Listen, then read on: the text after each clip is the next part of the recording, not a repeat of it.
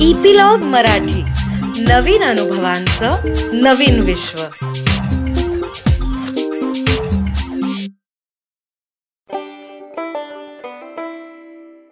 नमस्कार. मी अनघा मुनूरकर.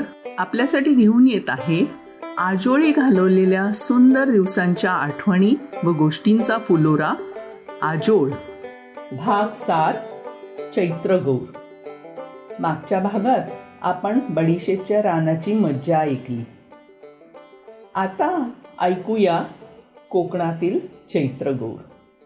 कोकणात होळी गणपती व दिवाळी हे सण पारंपरिक पद्धतीने साजरे केले जातात हे तर सर्वश्रुत आहे आम्ही उन्हाळ्याच्या सुट्टीत जायचो त्यामुळे या उत्सवांना आम्ही कोकणात उपस्थित नसायचो.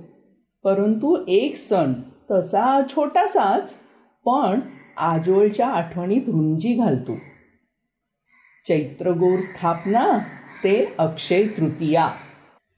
चैत्र शुद्ध तृतीयेच्या दिवशी गौरीला देवाऱ्यात बसवायचे व माहेरवाशीण घरी आल्यासारखे तिचे महिनाभर कोड कौतुक करायचे. तिची यथासांग पूजा करायची तिला नटवायचे रांगोळी काढायची फळे फुले खाद्यपदार्थ मांडून आरास मांडायची. असोल्या नारळांना कुंचा घालून ती बाळे गौरी पुढे ठेवायची. मग मंगळवारी किंवा शुक्रवारी हळदी कुंकवाचा समारंभ करायचा. त्यामुळे त्या महिन्यात अनेकांकडून आमंत्रणे येत. बायका व मुलींना नटायची जणू पर्वणीच. प्रत्येक वर्षाआड नवीन खणाचे परकर पोलके. परकर छान घेरदार बरं का? पोलक्याची लांबी कधी लहान तर कधी परकराशी गट्टी करणारी.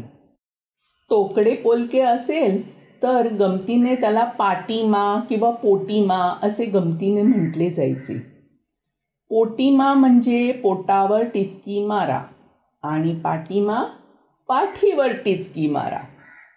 त्या लहान वयात कशाची मौज वाटी?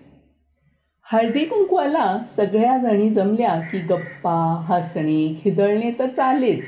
पण गावाकडली गाणी फेर धरणे फुगड्या व मजेशीर खेळही चालत.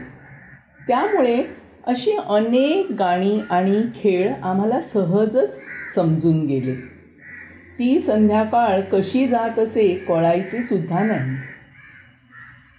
आम्हा कुमारिकांचे पाय धुवून हातावर चंदनाचे लेप लावून त्यावरून शिरा असलेला शिंपला जेव्हा फिरवला जाई तेव्हा कुमारिका म्हणजे आपण काहीतरी स्पेशल आहोत असे खुळ्या मनाला वाटे. गजरा माळला जाई अत्तर गुलाब पाण्याचे शिंपण फळे व कधीकधी लाकडी खेळणी जसे भिंगरी भातुकली पण वाटली जाई. सवाशणींची भिजवलेल्या हरभऱ्यांनी आणि फळांनी ओटी भरली जाई. मग द्रोणात आंब्याची डाळ व ग्लासात पन्हे एकदम चविष्ट प्रकार. अक्षय तृतीयेला मग गौरी परत सासरी जाते अशी समजूत आहे. या सणाच्या निमित्ताने महिनाभर खळ्यात चैत्रांगण काढले जाईल सगळ्याजणी एकत्रितपणे ही रांगोळी काढत. खूपच मजा येईल या रांगोळीचे वैशिष्ट्य असे की काही ठराविक चित्रांचाच यात समावेश असे. अगदी वरती सुरुवातीला आंब्यांच्या पानांचे तोरण काढले जाईल. मध्यभागी झोपाळ्यात बसलेल्या देवीचे चित्र काढायचे व मग त्याभोवती रांगोळी सुबद्ध प्रमाणात वाढवत न्यायची. शंख चक्र गदा पद्म गाय हत्ती कासव नाग गरुड देवीची सौभाग्याची देणी जसे फणी करंडा आरसा मंगळसूत्र तुळशी वृंदावन ओम स्वस्तिक आंबा अशी एक ना अनेक प्रतीके काढून मग रंग भरायचे. आम्हा मुलींना सुबद्धप्रमाणे काढता यायचे नाही. म्हणून बाजूलाच थोडीशी रांगोळी देऊन आम्हाला तिकडे प्रॅक्टिस सेशन करायला सांगायचे. हळूहळू पद्धतशीरपणे चित्र जमायला लागत चांगले जमू लागले की मग एखादे प्रतीक मुख्य चित्रांगणात काढायची परवानगी मिळेल. किती गर्व वाटे तेव्हा.